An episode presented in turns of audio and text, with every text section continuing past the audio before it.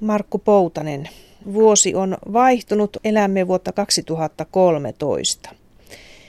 Kerropas nyt tähän alkuun, kuinka paljon tammikuun 2013 tähtitaivas eroaa vuoden 2012 tähtitaivasta, siis kuinka isoja muutoksia vuosi tuo tullessaan, jos verrataan nyt kuukausia toisiinsa?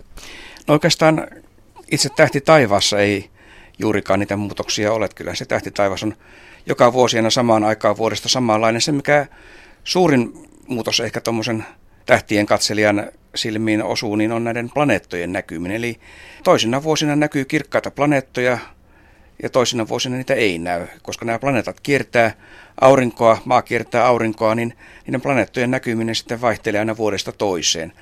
Ja oikeastaan sitten välillä voi sanoa, että on tämmöisiä niin sanottuja hyviä vuosia, jolloin joku planeetta näkyy oikein komeasti ison osan vuotta, ja sitten taas on semmoisia huonoja vuosia, jolloin oikeastaan mitään planeettoja ei tahdo näkyä, että ne kaikki on vähän huonosti näkyvissä. Ja Suomessa tietysti on sitten tämä kesäaika vielä semmoinen, että kesällä kun on valosaa ja sitten planeettojen näkyminen osuu siihen, niin tuntuu, että koko vuonna ei jotain planeettaa tahdo näkyä. Ja esimerkiksi tänä vuonna on sitten Venuksen osaltaan huono vuosi, eli kun tuossa 2012 Venus näkyi todella komeasti, niin nyt saadaan sitten tänä vuonna kärsiä siitä, että Venus näkyy huonosti. Eli oikeastaan ei sen paremmin nyt tässä tänä talvena, kun ensi syksynäkään, niin Venusta aamutähtenä tai iltatähtenä ei juurikaan nähdä. Se piileskelee siellä auringon suunnalla ja on aika heikosti näkyvissä.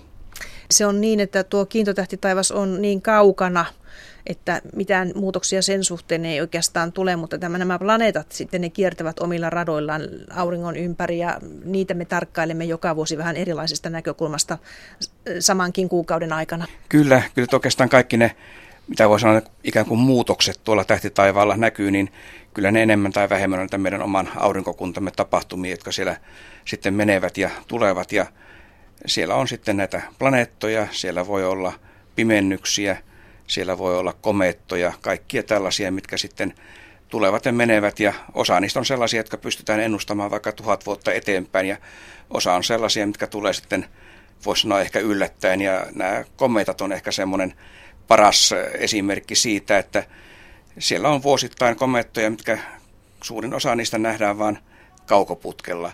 Ja oikeastaan voi olla, että ihan muutamia kuukausia aikaisemmin pystytään sitten ennustamaan, että nyt tulee semmoinen kirkas paljan silmin näkyvä kometta. Ja tämä on juuri sitten sitä mielenkiintoista osaa, että täytyy näitä tähtitaivaan tapahtumia tarkkaan seurata, että tietää mitä siellä sitten, jos tämmöisiä ikään kuin yllätyksiä tulee. Mutta voi sanoa, että valtaosa näistä asioista on sellaisia, mitkä pystytään todella etukäteen laskemaan ja ennustamaan.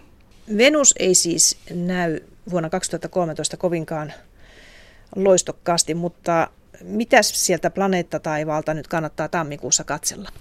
Kyllä se Jupiter on edelleenkin, se on tuossa koko loppuvuoden 2012 Jupiter oli komeasti näkyvissä ja näkyy edelleenkin, eli oppositio oli tuossa joulukuun alkupuolella ja nyt tässä tammikuussa niin Jupiter näkyy oikein hyvin iltataivaalla, näkyy koko talven. Se on nyt vielä tuolla härän tähtikuviossa ja liikkuu sitä kohti kaksosten tähdistöä, missä se on sitten tuolla myöhemmin talvella. Jupiter on sen verran korkealla, että se kyllä todella näkyy hienosti siellä, niin kirkas kohde, että oikeastaan siitä ei voi erehtyä, että se on kuitenkin selkeästi kirkkaampi kuin tähdet, mitä siellä tällä hetkellä taivaalla näkyy, niin sitä voi katsella joko paljain silmin tai sitten kiikarilla voi katsella Jupiterin kuita. Kaukoputki, jos sattuu, niin sitten ehkä alkaa nähdä jo näitä Jupiterin pilvien virtauskuvioita sieltä. Että kyllä se on kaiken kaikkiaan semmoinen, voisi sanoa, kohde, mikä ihan varmasti pistää silmään, kun iltataivaalle tässä tammikuussa katsoo. Jupiterissähän oli tuo kuuluisa täplä aiemmin nähtävissä. Onko se nyt hävinnyt kokonaan? Ei se kokonaan. Se aina välillä kalpenee ja välillä kirkastuu ja se on tämmöinen valtava isokokoinen ikään kuin pyörremyrsky siellä Jupiterin pilvissä ja se on nyt satoja vuosia vähintäänkin ollut siellä. Alkua ei tiedetä, koska silloin kun kaukoputki keksittiin, niin se aika pian sieltä nähtiin ja koko ajan se on ollut välillä. Se on himmeämpänä, välillä kirkkaampana, välillä pienempänä ja välillä isompana. Että nyt tässä oli taas semmoinen jakso, että se oli vähän tämmöinen värittömämpi ja himmeämpi, mutta kyllä se siellä edelleenkin hengissä taitaa olla. Eli myrskyä edelleen? Myrskyä edelleenkin. Siellähän on valtavan voimakkaita tuulia, kaasuvirtauksia, jotka sitten aiheuttaa nämä Jupiterin pilvikuviot, sitten osa niistä muuttuu tämmöisiksi pyörteisiksi, ja eihän tämä oikeastaan tämä Jupiterin suuri punainen pilkku, se on vain yksi näitä tämmöisiä pyörämyrskyjä. Siellä on tämmöisiä lyhytikäisempiä erinäköisiä pyörteitä, mitkä tulee ja menee, ja oikeastaan tämä yksi on semmoinen, joka sitten ilmeisesti on niin iso kokoinen, että se säilyy nyt vähintäänkin vuosisatoja siellä hengissä. Sehän on semmoinen, jota kaukoputkella voi tarkkailla, jos kaukoputken omistaa. Kyllä, se näkyy jo suhteellisen pienellä kaukoputkella, ja tietysti aina kun jostain Jupiterin valokuvan näkee, niin kyllähän se yleensä sillä tavalla on se valokuva siihen asetettu, että se pilkkukin sieltä on näkyvissä, että varmasti kaikki, jotka Jupiterin kuvan on joskus nähneet, niin se pilkkukin sieltä näkyy, ja se on ehkä semmoinen yksi näitä parhaiten tunnettuja yksityiskohtia sitä Jupiterin pinnasta. Ja nämä muut kaikki pienemmät, ne tulee ja menee, että sillä ei sillä tavalla sellaista kiintopistettä ole, johon aina silmänsä kohdistaa, kun tämä iso pilkku. Toinen kiinnostava iso planeetta on siis Saturnus, jolla on nämä kuuluiset renkaat. Sekin näkyy nyt siis tammikuussa. Kyllä, Saturnus tosin näkyy vasta oikeastaan aamuyöllä, että se tuossa alkaa sitten talven edetessä, kun mennään kohti kevättä, niin näkyy paremmin tuolla iltataivaalla. Ja Saturnussa se on vaan sillä tavalla eri kohtaa nyt rataansa, kun Jupiter, että sen Suomen taivaalla jää tuonne aika alas. Että vaikka se etelässäkin näkyy, niin se ei kauhean korkealle nouse, ja siinä mielessä se on vähän huonosti nähtävissä, ja oikeastaan tämä näkyvyys vielä huononee tässä tulevina vuosina. Mutta toki aamutaivaalla ja myöhään illalla, ehkä puolen yön jälkeen, sitä voi sitten ruveta tuolta matalalta etsimään, ja nämä Saturnuksen renkaat, ne on kyllä sen verran kuitenkin tämän Saturnuksen renkaat sen verran pieniä, että ei niitä paljain silmin eikä kiikarillakaan vielä näe, että kyllä se sen kaukoputken vaatii, jos niitä renkaita aikoo itse katsella. Mars on se pikkuisempi planeetta, joka kiinnostaa nyt kovasti, koska sieltä tulee jatkuvasti uutta tutkimustietoa tuon punaisen planeetan pinnalta. Marsko ei nyt näy sitten.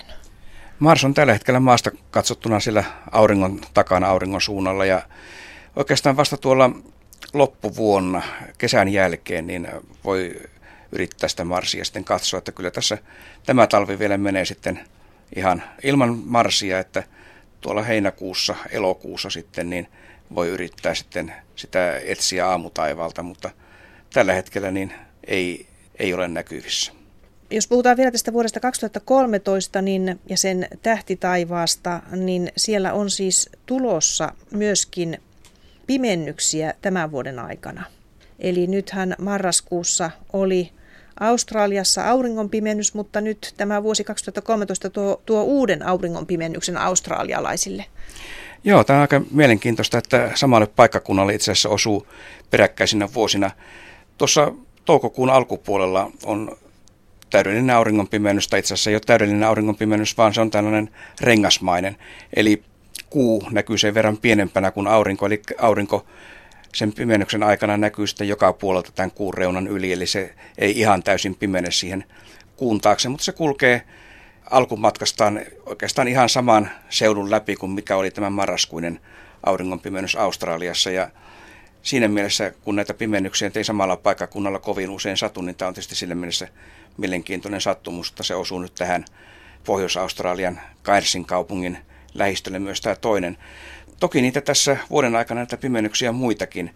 Kuun pimennys näkyy tuossa jo huhtikuun loppupuolella, se on osittainen ja näkyy kyllä Suomessa, mutta kun se on osittainen, niin sitä oikeastaan ei paljaan silmin sillä tavalla erota. Ja samoin sitten toukokuun loppupuolella on toinen kuun pimennys, mikä nyt ei näy Suomessa. Ja sitten tuolla syksypuolella tulee sekä kuun pimennys että auringon pimennys, mutta sitten tuo kuun pimennys on taas semmoinen puolivarjopimennys, joka ei oikeastaan näytä sinänsä miltään, koska se koko kuu ei pimene. Ja sitten se auringon pimennys on eteläisellä Atlantilla, että sekään ei Suomessa näy. Että ei nämä oikeastaan Suomen pimennykset on aika vähissä tänä vuonna.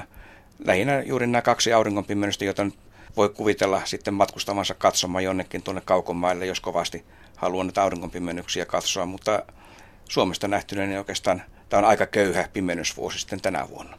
Tuonne Australiaan tosiaan marraskuussa matkusti suomalaisia katsomaan. Onko tämä tämän vuoden auringon osittainen pimentyminen, niin onko se sen verran näyttävä, että sinne ihmiset lähtevät muualta, jopa Euroopasta matkustavat Australiaan? Kyllä, varmasti on tämmöisiä, jotka matkustaa näiden auringonpimennysten perään, ja sinänsä täydellinen pimennyshän tämä on, mutta se aurinko näkyy sieltä kuun reunan yli joka puolelta. että se ei ole lähestulkoonkaan niin näyttävä, kun on tämmöinen varsinainen ihan oikea pimeys, missä aurinko jää kokonaan sinne kuun taakse. Kyllä varmasti sinne mennään, mutta todennäköisesti ei ihan niin sankoin joukoin kuin mitä mentiin tätä marraskuun pimeydestä katsomaan. Ja sitten tietysti tämä, mikä näkyy loppusyksystä tai marraskuussa loppuvuonna, niin se on taas sitten ehkä sen verran hankalammassa paikassa tuolla eteläisellä Atlantilla ja osittain sivuaa Afrikkaa, että sinne on ehkä sitten näitä matkoja vähän hankalampi järjestää, että ei ehkä samanlaisia ryntäyksiä tänä vuonna sitten nähdä kuin mitä oli tässä viime vuoden aikana. Miten nuo revontulet sitten, niistä ei olla puhuttukaan kuukausiin? Onko nyt odotettavissa, että revontulia näkyisi tammikuussa? Kyllä niitä varmaan voi odottaa, koska auringon aktiivisuus on edelleenkin ylhäällä ja auringon purkauksia sitten, mistä näitä hiukkasia maan ilmakehään tulee, niin kyllä niitä jatkuvasti tapahtuu. Revontulia on oikeastaan koko ajan tässä viime vuoden loppupuolella ollut ja ehkä tammikuu ei sinänsä ole siinä mielessä parasta revontuliaikaa keväiseen mennessä. Ehkä nämä olosuhteet on pikkasen otollisemmat sitten, mutta kyllä toki, jos tämmöinen iso purkaus auringossa tapahtuu, niin pari päivää myöhemmin meiltä voi sitten näitä revontulia odottaa. Ja tietysti nyt kun tätä pimeää riittää vielä tässä tammikuussakin, niin kyllä niitä revontulia näkyy. Kannattaa tuossa aina illalla joskus ilta 9-10 aikoihin katsella ulos, jos selkeä sattuu olemaan ja pohjoiselle taivaalle katsoa, niin toki sillä aina voi niitä revontulia nähdä. Sitten jos mennään Lappiin katsomaan, niin kyllähän Lapissa niitä on varmaan lähestulkoon jokainen selkeä yö. Ei nyt ehkä ihan, mutta kyllä tässä auringon aktiivisuusjakson aikana niin hyvin usein Lapissa nähdään revontulia, mutta sitten kun tullaan Etelä-Suomeen, niin ei niitä kauhean tiheästi näy. Että ehkä muutaman kerran kuukaudessa parhaimmillaan, mutta se riippuu ihan siitä, että miten näitä auringon purkauksia osuu ja onko ne purkaukset sellaisia, että ne hiukkaset sitten tänne maan suuntaan tulevat vai menevätkö ohi, että miten näyttäviä revontulia tänne saadaan. Toinen talven ilmiöhän ovat nuo haloilmiöt. Niitähän saattaa päivällä nähdä taivaalle, kun tuijottelee, niin siellä saattaa olla näyttävä halo. Kyllä, ja oikeastaan tämmöisiä jääsumuhaloja, niitä nimenomaan tässä kovilla pakkasilla. En tiedä sitten, kuinka kovia pakkasia tämä talvi tuo tullessaan, mutta tammikuu-helmikuu on sitä aikaa, jolloin pakkasella, kun nämä jääkiteet tiivistyvät ihan tässä alailmakehässä, hyvinkin voi olla hyvinkin lähellä meitä, niin ei tarvita oikeastaan edes aurinkoa tai muutakaan. Ihan katulamput, kaikki tämmöiset kirkkaat valot, niin niiden ympärille voi tulla todella komeita tämmöisiä halonäytelmiä. Ja itse asiassa nämä halobongarit joskus menee tuonne laskettelurinteisiin, missä on lumitykkejä ja katsotaan sitten, kun nämä lumitykit tekee sitä tämmöistä jääsumua sinne ja sopivasti valoja vasten, kun katsoo, niin siellä voi nähdä kaikenlaisia haloja sitten ikään kuin keinotekoisia, mutta tuolla taivaalla, kun katsoo sinne, niin auringon ympärillä aika usein itse asiassa näkee erinäköisiä kehiä. Ja usein niitä ei sen takia huomaa, kun se auringon suunta on niin kirkas, että sinne ei tule katsottua. Että se täytyy se aurinko vaan peittää jonkun nurkan taakse tai esteen taakse, niin että se aurinko ei sillä tavalla häikäisi. Ja sitten katsoo niitä ympäröiviä pilviä siellä, että näkyykö siellä tämmöisiä kehiä. Niin aika usein niitä kyllä siellä näkee. Ja tietysti näin kovilla pakkasilla sitten nämä olosuhteet on otolliset tämmöisen syntymiselle. Toki sillä yläilmakehässä on oikeastaan aina kova pakkanen, mutta nimenomaan juuri nämä matalalla olevat, jotka sitten saattaa näkyä ihan näissä keinovaloissakin, niin niitä syntyy nimenomaan vain kovilla pakkasilla. Halojahan näkyy talvella tosiaan, mutta kyllähän niitä näkyy kesälläkin siis, että se on myöskin kesäilmiö. Kyllä, oikeastaan voi sanoa, että niin kuin läpi vuoden enemmän se riippuu siitä, että minkälaista yläpilveä ja minkälaisia jääkideolosuhteita siellä yläilmakehässä on. Ja nämä on nimenomaan juuri sitten sillä auringon ympärillä näkyviä. Ja nämä talven omat erikoisuudet nimenomaan sitten liittyy tähän ihan lähiympäristössä oleviin jääkiteisiin, joita esiintyy sitten kovalla pakkasella. Ja usein talvella esimerkiksi näkyy tämmöisiä pilareita. Jos katsoo jotain katuvaloja, niin sitä katuvalosta näyttää nousevan hieno valopilari ylöspäin. Ja se on yksi muoto näitä haloja sitten. Yhtä lailla me nähdään auringon pilari sitten laskevan auringon lähellä, mutta katuvalojen pilarit sitten, niin ne syntyy ihan siinä katuvalon vieressä olevista jääkiteistä, että niitä kovilla pakkasilla voi tämmöisiä katsella.